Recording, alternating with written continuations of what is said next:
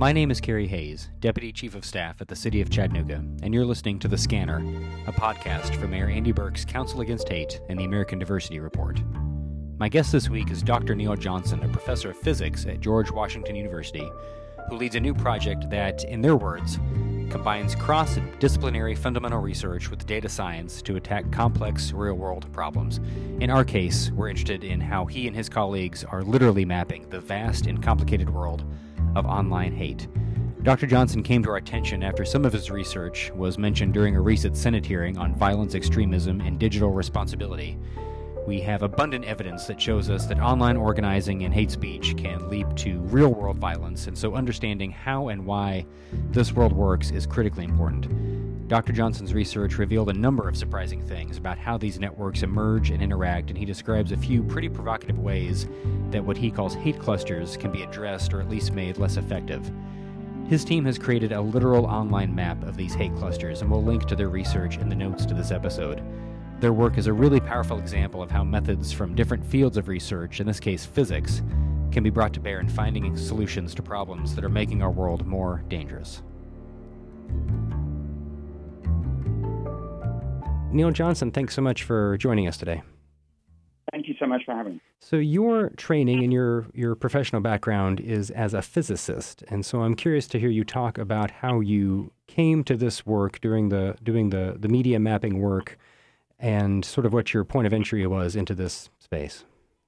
Yeah, I I started off like everyone, hearing these things on the news, and you know, there there seemed to be, I think, like everyone, a perception of well, we don't even know what's kind of out there on the internet in terms of we hear about hate and extremism online, and we hear these kind of random stories. They're almost like random stories, and then something terrible happens in the real world. Um, so I came at this like everyone, I but I also came with. Um, my experience of looking at how um, objects behave collectively. And that's really the key to our particular way of looking at this problem that um, that you know nothing happens in isolation and so just as you know we understand water boiling not because there's one bad molecule of water that happened to make the water boil but because you know kind of bubbles form collectively and and there's some complicated set of interactions and then something pops up uh, and I want to hear you comment on that a little bit more extensively. And I'm going to read a quote uh, from you that was from a blog post on the George Washington University website about uh, the, the most recent batch of research I think you published, where you say, We set out to get to the bottom of online hate by looking at why it is so resilient and how it can be better tackled. Instead of love being in the air, we found that hate is in the ether, which is a really striking uh, metaphor. And just kind of curious to hear you talk about why, based on what you've seen, why you think hate is so resilient. Um, are the social media platforms that you're examining engineering it purposefully? Are they fostering it inadvertently? Uh, where is that coming from? Yeah, well, the, the, um, the, I mean, the interesting thing is that, um, and unfortunately, the um, the sort of bad news for this is that um, this doesn't sit on one platform. It's not one platform can take care of it. Imagine the problem of, you know, there's a yard in a, a neighborhood it's got some kind of infestation, and so okay, that neighborhood should take that yard should take care of its infestation. But now imagine that infestation is everywhere. And that's what we found with the hate online. It's across all these different kind of platforms. Some pe- people may have heard of these words like the chans, and these are different kind of social media platforms. We we found hate. It, it exists across all platforms. So trying to treat it in one can actually make things worse because it kind of drives it to the neighboring um, platform and it can come back more resilient in the in the context of the the neighborhood with infestations. Imagine you take care of your yard and yeah, but it's all the neighboring yards that then you know it builds up in there again and then comes back. Um, with the difference that in the online world, it's not like you've got um, you know yards across some big city. All the yards are interconnected. And for the purposes of your research, how did you define what you're calling hate at the outset? And sort of beyond that, I'm just kind of curious to hear you describe how you went about doing this research and what it what it what the resulting map sort of looks like that you were able to generate.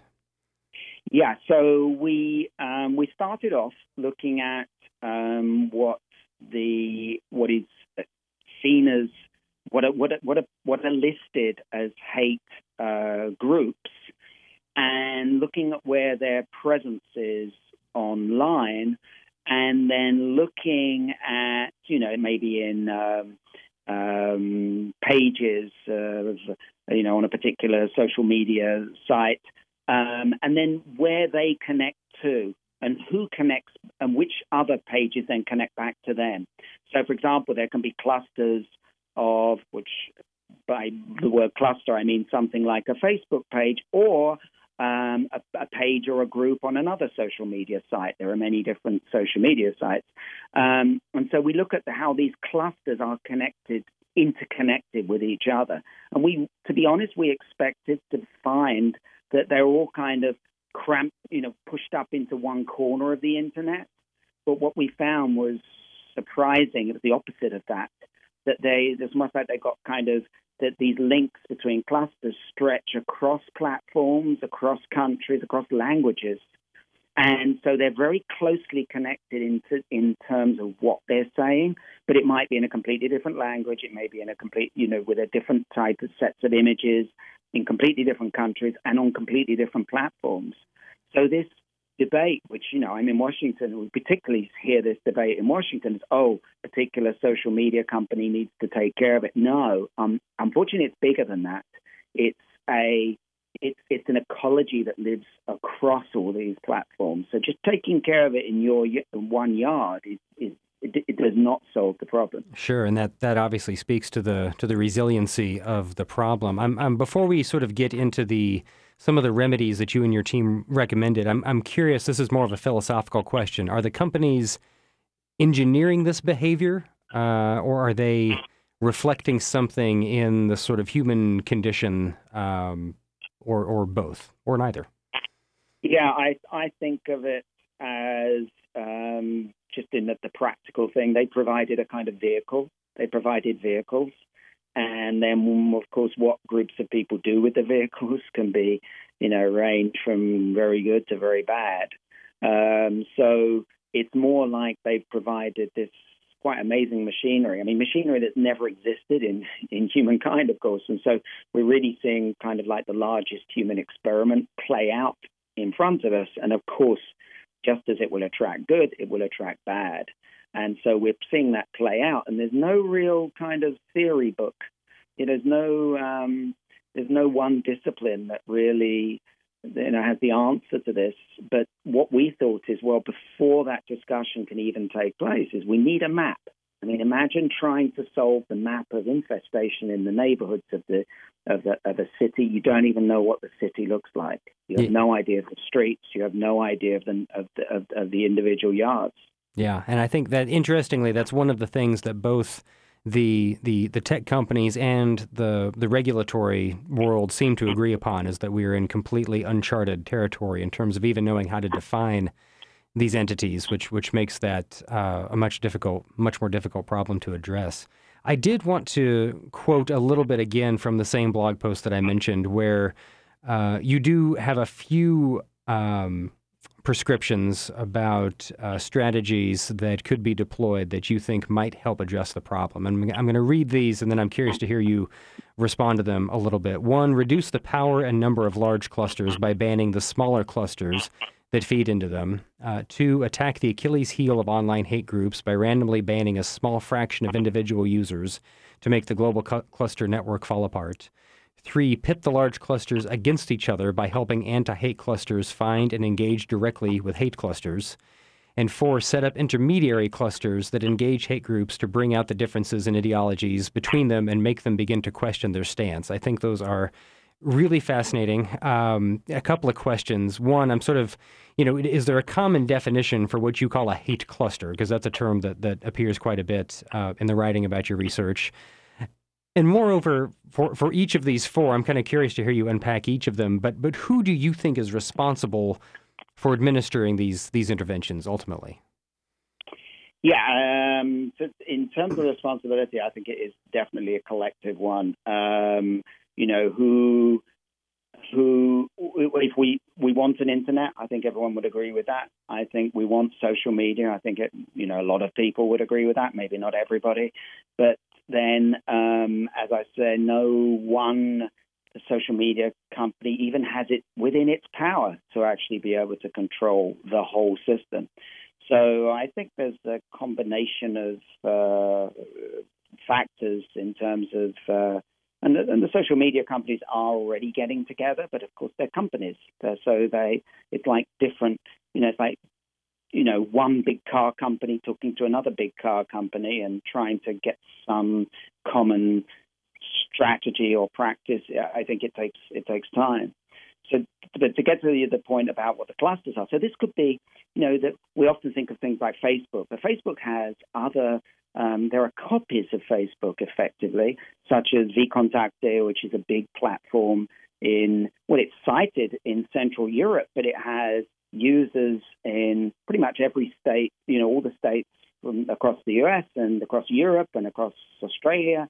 Uh, it has hundreds of millions of um, users worldwide, and it has the same features as uh, Facebook. It has pages, it has groups, communities, and that's what we call a cluster. So amazing thing of social media is, of course, it provides these spaces, and that's what we mean by a cluster. Each cluster is a space where people are members or they're followers or they get together in some community, whatever the they're called different names on different platforms, but it's some space where anything between you know, two and two million people can be involved in a conversation and just basically develop developing something. You know, it could be the local swim club, could be international swimming club, it could be jazz clubs, it could be anything, but it could also be groups that are um, developing, um, first of all, narratives that are uh, hateful and also developing um, strategies for things they would like to see play out in the real world. Yeah. And so, yeah. When you talk about the when you talk about the number of people that may be involved in any one of these specific clusters, there, there, are two of the strategies I wanted to hear you unpack a little bit more. When you talk about the Achilles heel of the online hate groups being being decimated by banning a small fraction of users that will make the whole global network fall apart, describe to me how that would work. That's fascinating. Yeah. So um, the problem is um, there are some very high-profile individuals who are promoting um, hate, but the trouble is they, if if and social media companies have tried this, they try banning their, their accounts. It almost makes a um, it makes them a mar- it makes them a martyr, and um, um, you know it kind of has the opposite reaction that then they gain support. Um, so you don't necessarily, it's not necessarily desirable to ban, and then one enters into all the ideas about, you know, I've, I've, I've I've got to then, I might may even be sued by a, a, one of the, you know, a high-profile individual. Um, so the, it turns out because, as I said, all the yards are into, it's the equivalent of all the yards being interconnected. Um, it's such an interconnected system that by removing some, some I'm talking about active followers and promoters of hate content and hate material and hate um, activity online who are less high profile and actually being very low profile because it's the system is so interconnected that it can fall apart very very quickly.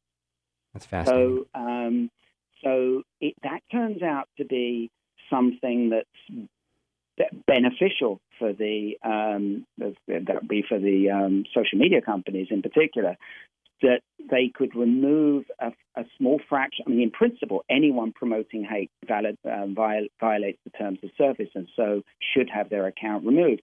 But it turns out that uh, we found in our modeling, and this is a mathematical modeling, um, that if you remove a relatively low percentage, 10, 20% of these lesser um, less less lower profile um, hate um, individuals online, that the system will pretty much fall apart very quickly. Sort of a house of cards. If you take out a couple of cards, the whole thing sort of falls in on itself. And then exactly, you yeah. don't have to go for the most obvious, highest profile one. Yeah. And then you also comment about how how you could potentially pit uh, competing ideologies, even competing hateful ideologies, against one another and what that would do in terms of sort of exploding and collapsing their their respective powers. How how do you envision that working? Yeah, I mean, of course, that could. Um, I mean, the the the, um, the risk of that of, of there are anti-hate clusters. There are very few, but um, people have formed anti-hate clusters. The trouble is that when there are individuals then who are you know, who are trying to reduce the amount of. I mean, it could be anyone. It could be parents, local, um, just people, you know, good, good citizens who try just trying to remove that. Um, they, they, tend to do these things alone. They, um, whereas if they were to form into a cluster, just like the the opponents, um, they would have a better chance of engaging with them the level of. I mean, you, you, you hate cluster then comes across a, a cluster of equal size who are knocking down everything that they try to every every statement that they try to make yeah. to the cluster members gets then um, opposed. Yeah. Um, of course, it could drive things the other way. It's true that um, you know that can make it, uh, the, the, the, the, hate cluster more resilient. So my actual pre- and I is a strange thing to say, but my kind of favorite um, policy, if there, if there, if there is, uh, if I can say that, is to how about and here's here's the interesting thing. We found that, for example, Europe is very bad. I mean, whatever we think in terms of around the world, the Europe, the, the scene in Europe online, from what we found, is really complex. Um, so here's an, a particular example. For example, in the UK, there's um, quite a lot of hate hate clusters online um, who are neo-Nazi. Um, however, if you look deeper into their narrative. Um, and we find examples of this or, or, or every, everywhere we look. One may be um, looking to have an end goal that is a unified Europe following a, a, a kind of Hitler's, um, you know, kind of uh, what Hitler was trying to, to do. They, they want to continue that battle. And others who are also neo-Nazi use the same symbols, same symbolism, same narratives, in terms of neo-Nazi, will they're looking for a completely fragmented Europe. Hmm. They are looking not that they're looking for just a you know a Brexit kind of uh, exit for every country. They they also want to break up the countries. Eh, um, because they they they want to go back to some. It's almost like a you know kind of local race tribe type view, and that so they're completely opposite end end games that they have. And yet, when you look at these two um, clusters online, these two neo-Nazi clusters, they they sort of they're happy. They see strength because the other one is around as well. Well, there's other clusters around that think the same as us.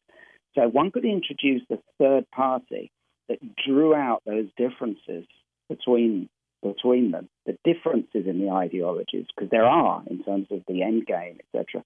Then I think that we think, and it shows in our modelling, that that would begin to make them question the stance. It would weaken the, the groups without actually confronting them to beat them. It's more like drawing out the differences in their in the narrative end game. Yeah, that is fascinating. That sounds like uh, incredibly uh, delicate, risky work, but potentially uh, uh very, very useful if, if done done in the right way. I'm I'm curious to that point who who is the sort of client for this research? Because it sounds clearly you have a, a, tremendous interest in solving this problem, and you and your colleagues are putting a, a, tremendous amount of time and energy into this. But are you aiming this at U.S. regulators like the Congress, at the at the tech companies themselves? Who do you hope to use this map that you're you're creating?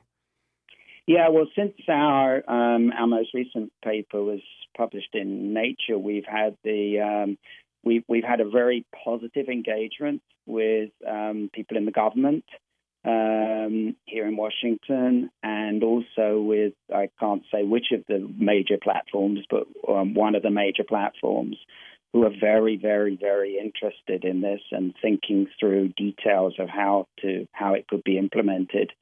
So we and, and we've also had a really positive response from um, members of the public who saw this and want to get involved and have their own cluster or and and uh, although that's beyond something that we could do we're in a university research group you you can see that the kind of the pieces are in place to do something mm-hmm. um, so I think again it's a combination I think it's a, it is a government certainly a government thing in all, first of all the, I I really think that everybody in uh, any government position related concerning this issue should understand the map of what it looks like out there. And then second, that then frames how to go about, you know, which of these policies that you listed out might be more appropriate and which one could be implemented quickly, more slowly, what it would take, etc. And that debate could then um, be underway, but I, um, get, get underway. But we have in the in the recent short time since this publication, we have actually been involved in those conversations. So I'm very positive about that. That's good. Well, that's a very encouraging note to end on, and I think we will leave it there for now. Neil Johnson, thank you so much for your time. Thank you so much. My thanks to Neil Johnson and George Washington University. Thanks also to the staff at WUTC for their production assistance. A reminder we have several great events coming up soon, including a panel discussion on Wednesday, November the 6th, about journalism and extremism that will feature the stories of investigative reporters from across Tennessee and Georgia who have been covering white nationalism and hate groups recently. Also, our next big public meeting at the Camp House on November the 12th will feature Christian Picciolini from MSNBC's Breaking Hate. Details and RSVP links for all of these events are on our website, cha.city slash against hate. This is The Scanner, a production of the Mayor's Council Against Hate and the American Diversity Report. Thank you for listening.